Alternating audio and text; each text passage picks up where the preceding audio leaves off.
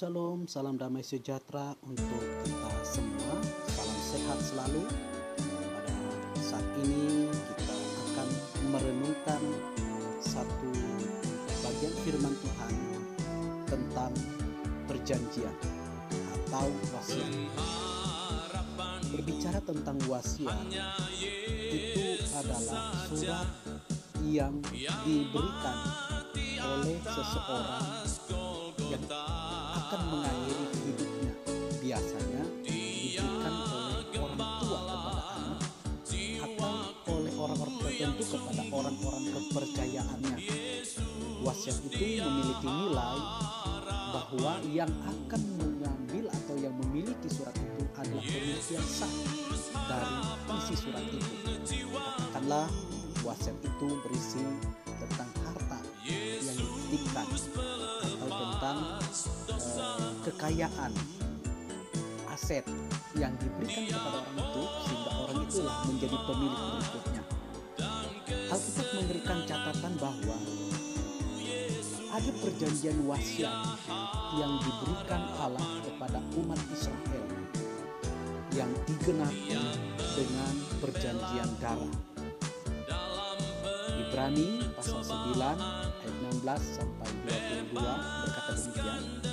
Sebab di mana ada wasiat, di situ harus diberitahukan tentang kematian pembuat wasiat itu.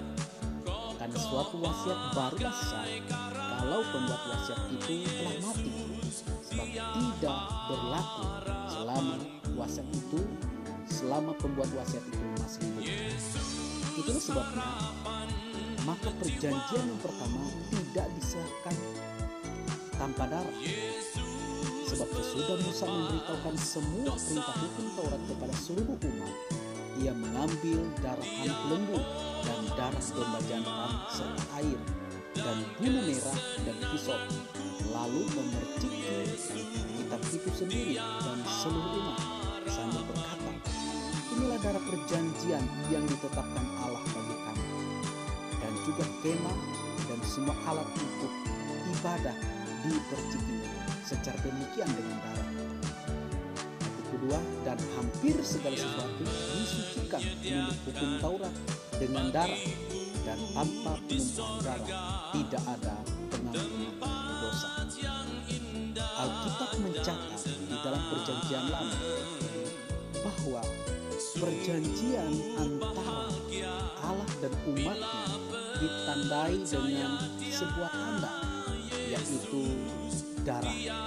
Perjanjian darah adalah perjanjian yang sah, perjanjian yang kudus yang diinisiatif oleh Allah sendiri. Waktu manusia jatuh ke dalam dosa, darah yang tertumpah pertama kali adalah darah anak domba.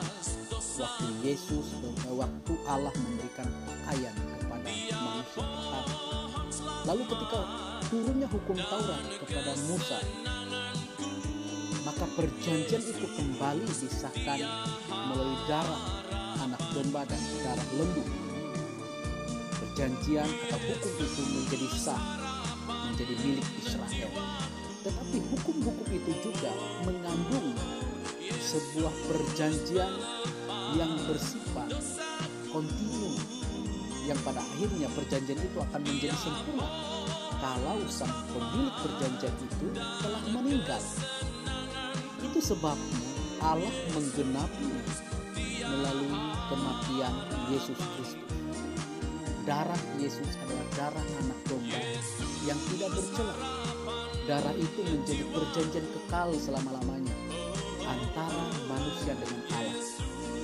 Dengan darah itu, manusia memiliki jaminan untuk pengampunan dosa. Manusia disucikan, dikuduskan, diberikan posisi yang terhormat. Bapak Ibu Saudara, perjanjian darah adalah perjanjian yang agung. Umat Israel dibebaskan dari bahaya kematian anak sulung di Mesir itu karena ada perjanjian darah. Dan semua yang Allah lakukan kepada kita digenapi dalam sebuah perjanjian darah melalui pribadi Yesus Kristus. Maka kalau kita ingin mengerti sebuah perjanjian yang sempurna itu, bukan kepada surat wasiat tulisan tangan manusia, tetapi pada pengorbanan Yesus di kayu salib. Saliblah yang menjadi goresan mengeluarkan darah perjanjian itu. Maka hari ini sebagai umat Allah kita punya hubungan yang begitu erat. Kita memiliki janji-janji yang kekal itu. Kita adalah pemilik kerajaan sorga itu. Karena kita adalah ahli waris yang sudah ditetapkan melalui perjanjian darah.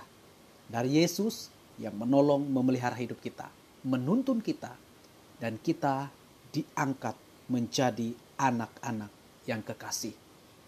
Kiranya sebagai anak Allah, kita memberikan hidup, pelayanan, pekerjaan yang terbaik kepada Dia, Sang Pemilik kehidupan kita.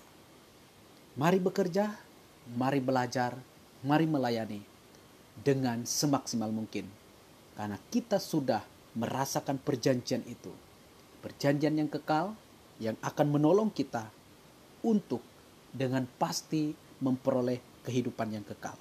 Kiranya Tuhan menolong kita. Amin.